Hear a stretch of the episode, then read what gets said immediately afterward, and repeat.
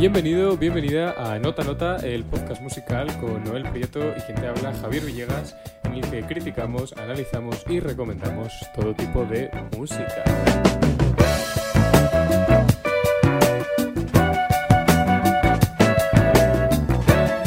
¿Qué nos espera Noel en la próxima media hora de programa? En el programa de hoy, en mi sección Canciones Profanas, voy a recomendar, como siempre, música, en este caso rock. Y en tu sección, el estilo y la idea, vas a hablar eh, de la eliminación de una canción, que ahora después sabrán los oyentes. Y al final, como siempre, doble barra, en la que presentaremos un tema e improvisaremos sobre él. Pues sin más dilación, vamos ya con canciones profanas.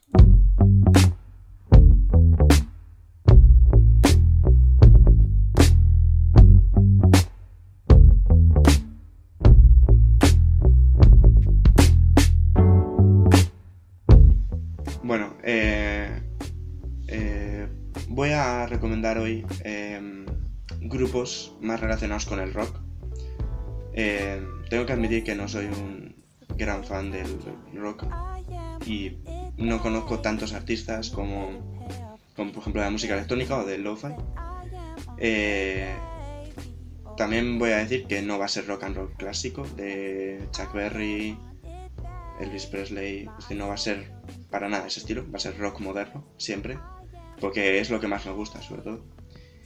Eh, y también recordar que si queréis algún género, que busque alguna canción o, que un artista os gusta y queréis algo similar, puedes dejarlo en los comentarios o por Twitter o Instagram. Y mm, para recomendar también los oyentes si queréis, a- si queréis, vamos. Antes de nada, voy a explicar una cosa, que Louis Song es un artista del que posiblemente hablaré en otra sección detenidamente, porque hace muchos géneros de música. Pero lo que quiero decir es que en diciembre del 2019, es decir, hace cuatro meses o cinco, ya no sé, em, sacó un álbum eh, que se llama Greenhouse, que recuerda un montón al álbum Plantasia de, vamos, eh, Mother Plantasia de Morgarson, del que hablé la semana pasada. Si no habéis visto el podcast, el episodio anterior, vamos, vedlo, por favor. Y mm, eso, que recuerda muchísimo. Es decir, yo creo que de hecho hasta tiene también el tema de las plantas que utilizaba Morgarson. Tiene ese estilo con los sintetizadores. A mí me recuerda un montón, así que vamos a escuchar Fotosintesia.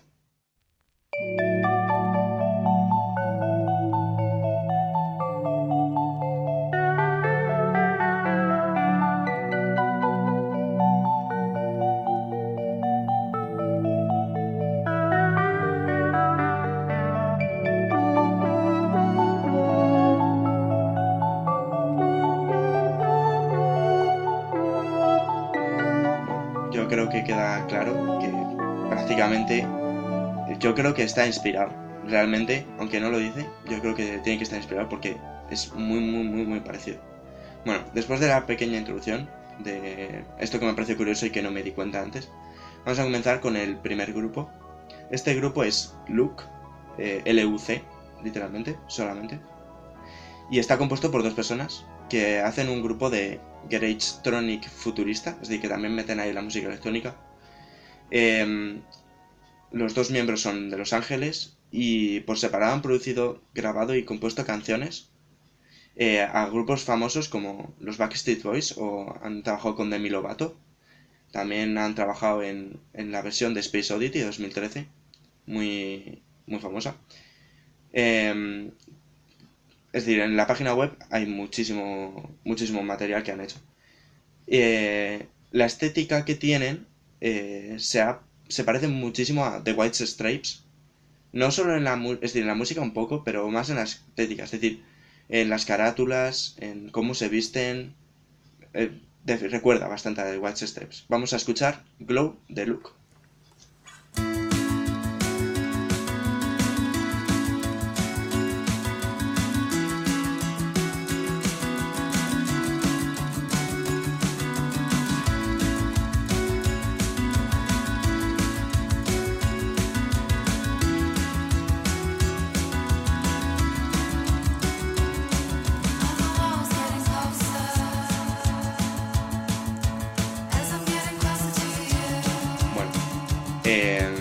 Si habéis escuchado The White Stripes, diréis, no se parece nada.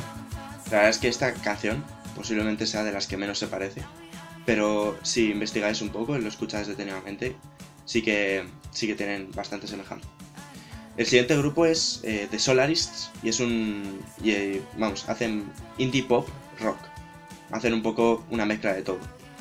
Eh, está formado por cuatro personas, un batería, un guitarrista, un, guitarrista y vocalista, un bajista que también toca el saxofón en algunas canciones y el cantante que mm, hace las melodías básicamente. También toca la guitarra, hace la segunda voz. la instrumental de este grupo me recuerda bastante, por no decir mucho, a Boy Pablo, que este es, ya es bastante conocido, si lo conocéis, también lo recomiendo, si no lo conocéis. Y tiene dos discos y algún, algún single que ha marcado eh, un estilo bastante distinto que el resto de grupos del indie pop rock, por lo del saxofón.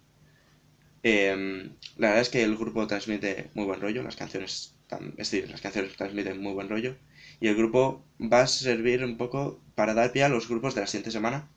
Así que recomiendo escuchar esto, este fragmento con atención. Vamos a escuchar Cup of Tea de The Solarists.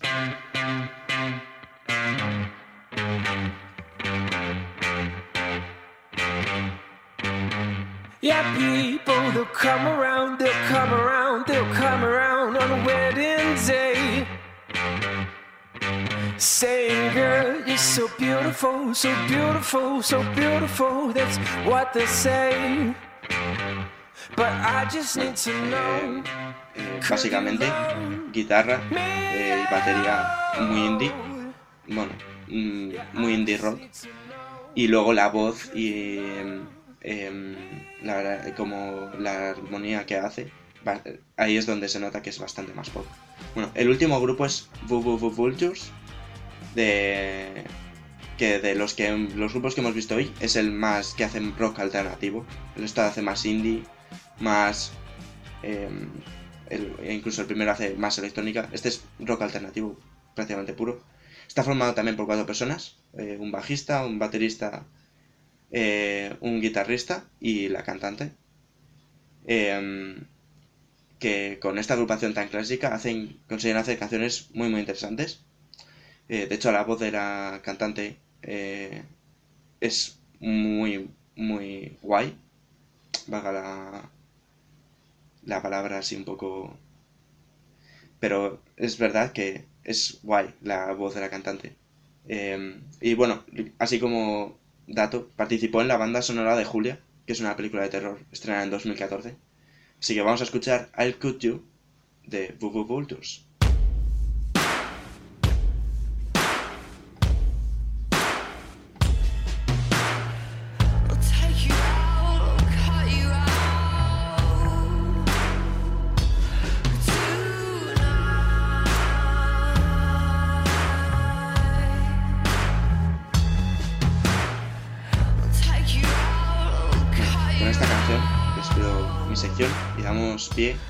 De Javier, eh, el estilo y la idea.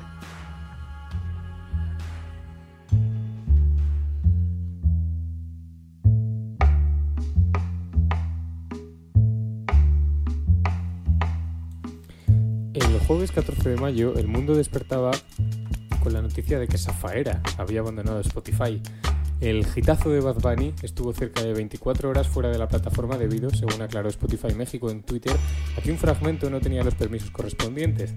Bad Bunny no es el único que ha borrado contenido popular de redes sociales o de plataformas de streaming, así que hoy, en el estilo y la idea, hablamos de los grupos que lo han hecho y sus motivos. Hoy, cuando la música se ausenta.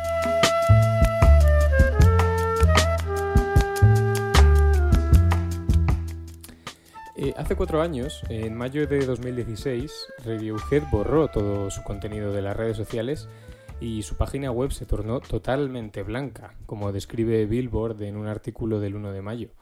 A la semana siguiente, eh, el grupo estrenó su disco A Moon Shaped Pool, un disco que se había fraguado en el misterio, sin publicidad y del que no se sabía fecha de estreno hasta que el apagón de las redes del grupo eh, levantó las sospechas, ¿no? De hecho, aquella semana recuerdo escuchar Radio 3 y no paraban de hablar de qué, había pasado, primero qué había pasado y segundo de bueno un montón de críticas y de reviews del disco A Moon Shape Pool. Eh, por supuesto, el apagón de las redes fue parte de una campaña que ya venía siendo tremendamente enigmática, puesto que, por ejemplo, a quienes habían comprado discos o merchandising del grupo en su tienda online en fechas anteriores al estreno, al estreno, perdón, les llegaron junto a su pedido acuarelas similares a las de la portada del disco y la letra de una canción inédita que el grupo había compuesto 13 años atrás, Burn the Witch, que fue single de la Moonshape Pool y que escuchamos ahora.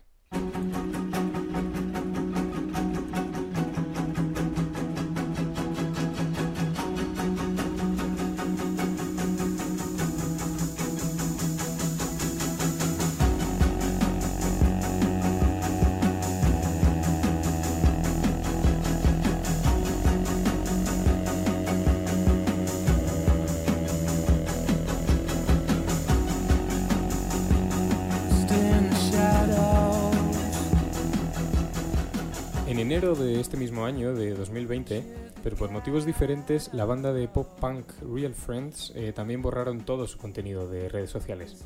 En diciembre de 2019 anunciaron que se tomarían un descanso de entre dos o tres años e hicieron una especie de liquidación en su tienda online. En enero eliminaron su contenido de redes y de su página web y en febrero su vocalista Dan Lampton anunció su retirada del grupo. Grayscale, un grupo de pop punk también a cargo del sello Fearless Records, al que pertenecen Real Friends, eh, confundió a sus fans en junio de 2019 borrando todo el contenido de las redes sociales y publicando una serie de fotos y, vídeos realmente confusos que preludiaban el estreno de su disco en el Habita de septiembre de, ese mismo año, de 2019. Mención aparte, por supuesto, merecen de 1975 que, han, que en 2015 borraron su contenido, en 2018 lo volvieron a hacer y prácticamente cada estreno de disco, eh, a cada estreno, perdón, le acompaña su correspondiente eh, apagón en redes.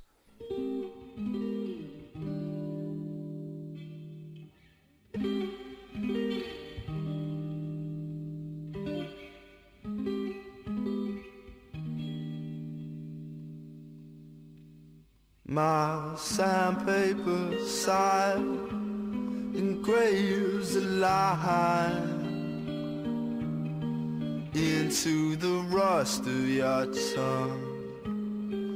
Girl, I could have been so Escuchamos ahora a King Cruel, un artista londinense que comparte título Baby Blue, la canción que acabamos de escuchar, con la banda Grey Scale y que también muestra una actividad muy errática en redes sociales. Su disco de debut, Six Feet Beneath the Moon, al que pertenece este Baby Blue, eh, se estrenó en 2013, pero el Instagram del artista apareció en 2015. Fueron dos años de conciertos en secretos y enigmas respecto a su música y su identidad, a pesar de que ya triunfaba en el mundo anglosajón. Con la creación de su Instagram llegó el anuncio de un disco, A New Place to Drown, que estrenaría con su nombre Archie Marshall y no bajo la marca King Cruel, a la que no llegarían novedades hasta 2017, ¿no? que no, tendría un segundo disco hasta cuatro años después de su ópera prima. Ese nuevo trabajo, también muy bien reseñado y muy bien acogido, vino acompañado de una mayor actividad en redes con la creación de la cuenta de Instagram Us Sky Photos, por el nombre del, del disco Us, y por su portada, una foto de un cielo. Y en esta cuenta de Instagram eh, los, sus seguidores podían enviar fotos de cielos similares al de la portada eh, de, este disco, ¿no? de, de US.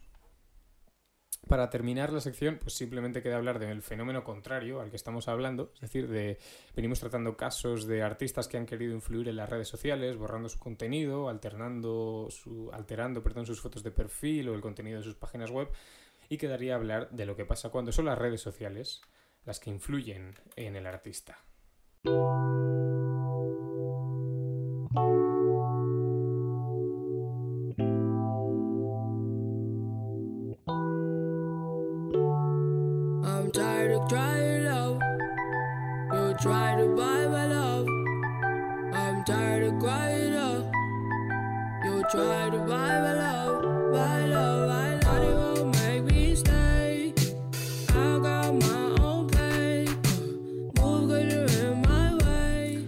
Acabamos de escuchar un fragmento de Hookers del disco de 2018 Wack World de Tierra Wack, Un trabajo que no podía ser más instagrameable, o en los tiempos que corren más tiktokeable, entre comillas, porque tiene 15 canciones de un minuto cada una.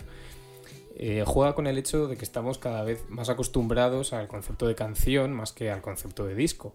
Eh, nada nuevo bajo el sol, realmente. Y juega también con el hecho de que cada vez prestamos menos atención y menos tiempo a esas canciones. No deja de ser Wack World un disco hijo de un mundo, de un mundo ultra conectado y ultra rápido, que asume que no va a vencer a la inmediatez occidental y que se aprovecha de ella para convertirse en uno de los mejores discos de su año, de 2018. Uno de los titulares que me encontréis investigando sobre este disco iban por esa línea, y es que y es que se preguntaba si es posible que un disco de tan solo 15 minutos sea considerado uno de los mejores del año. Hecha queda la pregunta y hecha queda la recomendación, vamos ya con doble barra.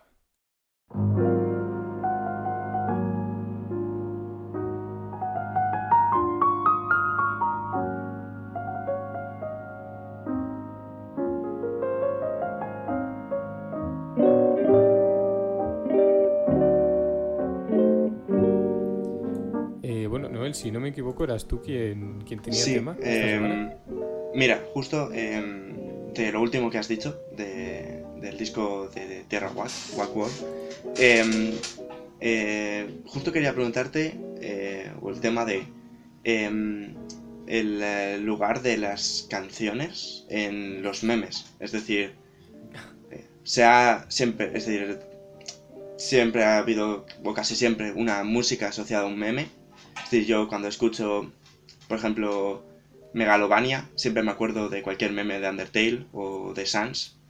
Y incluso se ha utilizado al para Zaratustra para el meme de Facepalm. Em, así que, como quiero preguntarte, en plan, ¿cómo ves que algunas canciones no sean, em, a lo mejor el artista no quiere hacer con esa finalidad, pero se utilice bajo ese, ese uso? Eh, bueno, nos pasó también hace poco, estuvimos, bueno, eh, unos amigos que tenemos en común eh, y nosotros dos estuvimos preparando una versión confinada de, de, Santiagueño de los Luthiers y cuando estuvimos buscando canciones para, para interpretar o para versionar, claro, salieron, o sea, nos llegaron la idea de versionar algunos memes. Y son canciones que de las que yo no conocía el título, ahora no sé si recuerdas con qué canción nos pasó, que tú eh, conocías el título. Yo, eh, yo pasé la de Monstruos S.A., el es eh, verdad, es verdad también. Y, y no se puede escuchar y no se puede escuchar sin pensar en un meme de estos de Bass Boost o de sí eso es o yo qué sé o de fails o de este tipo de historias son sí son canciones que han perdido su concepto de, de arte y que solo son meme no sí que son cultura popular también un poco Claro. Mm, eh, también eh, quería sacar el tema de, a ver, un meme, realmente el meme no, no es simplemente la forma de, de, humor. El meme realmente es eh, algo que se transmite muy rápido y a muchas personas en el tiempo. Em, de hecho, si tú buscas lo que es un meme, como el origen del meme, el meme era, es una manera como de abreviar, creo, inglesa, que justo es eso, en plan de de que se distribuye por la media como si fuera un virus, llega a todo el mundo, como si fuera el coronavirus, pero, pero bien, es decir, que hace bien, que tiene, que, tiene una, que tiene una función a mayores. Eso es lo que es un meme y al final no se está haciendo eso, pero bueno. Eh, yo, por ejemplo, me ha venido a la mente el, la, el ejemplo de... Eh, de, joder, de Jedi, de Herbate, que por ejemplo es una canción que es súper poco conocida y es muy buena canción y se utiliza en muchísimos temas. Por ejemplo, en animaciones se ha utilizado también. Y, mm, y yo creo que, por ejemplo, esa, ese tipo de canciones está desvalorizado por el hecho de ser un meme cuando... De ser un meme, sí. Cuando son buenas. Hombre, también pasa un poco en, en, otro ámbito lo que hablamos otro día. Por ejemplo, la música que usamos para doble barra es In Your Own Streetway de West Montgomery. eso es. Que es un sample utilizado eh, descaradamente y exageradamente por el lo-fi. O sea, hmm. y y se pierde un poco también el concepto de que eso es una canción que existe. O sea, eso es una. Cuando lo escuchas, tú solo piensas en lo-fi, ya no piensas en lo bien o lo mal que toca ese Wes Montgomery o, el pianista acompañante. o... eh, lo que busco más un poco con canciones profanas es que a lo mejor haya alguna canción que sea famosa y, mm, y la gente la conozca por a lo mejor algún meme o, o algo y decir, no, no, no, no es el meme, es una canción. Es una canción, claro. Es un artista, porque a mí me parece eh, también, por ejemplo, en eh,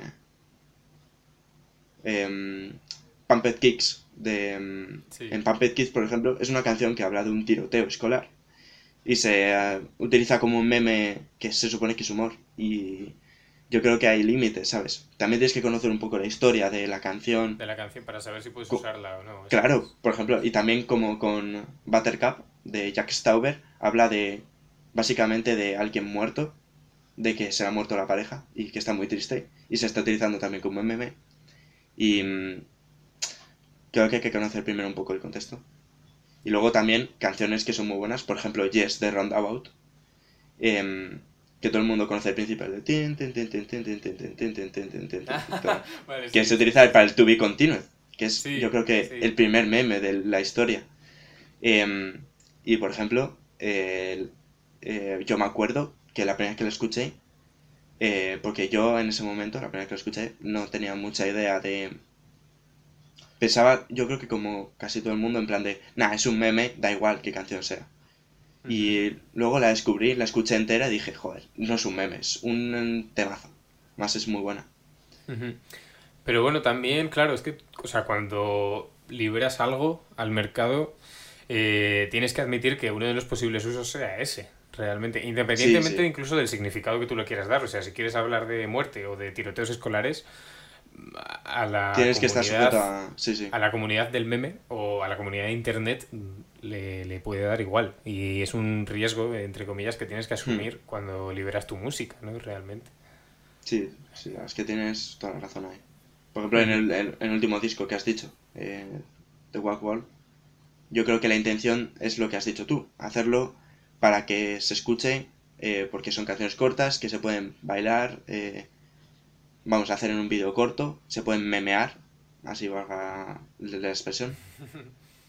Pero también hay que decir que hay canciones que, mm, aunque se memeen, habría... Aunque, dejes el meme, por lo menos conocer un poco la historia y, y ver de qué va la canción. Sí, eso es, eso es. Pues nada, esto ha sido nota nota por hoy. Eh, muchas gracias por escucharnos y recordad que nos tenéis la semana que viene en Spotify, Acast, iBox y YouTube. Muchas gracias.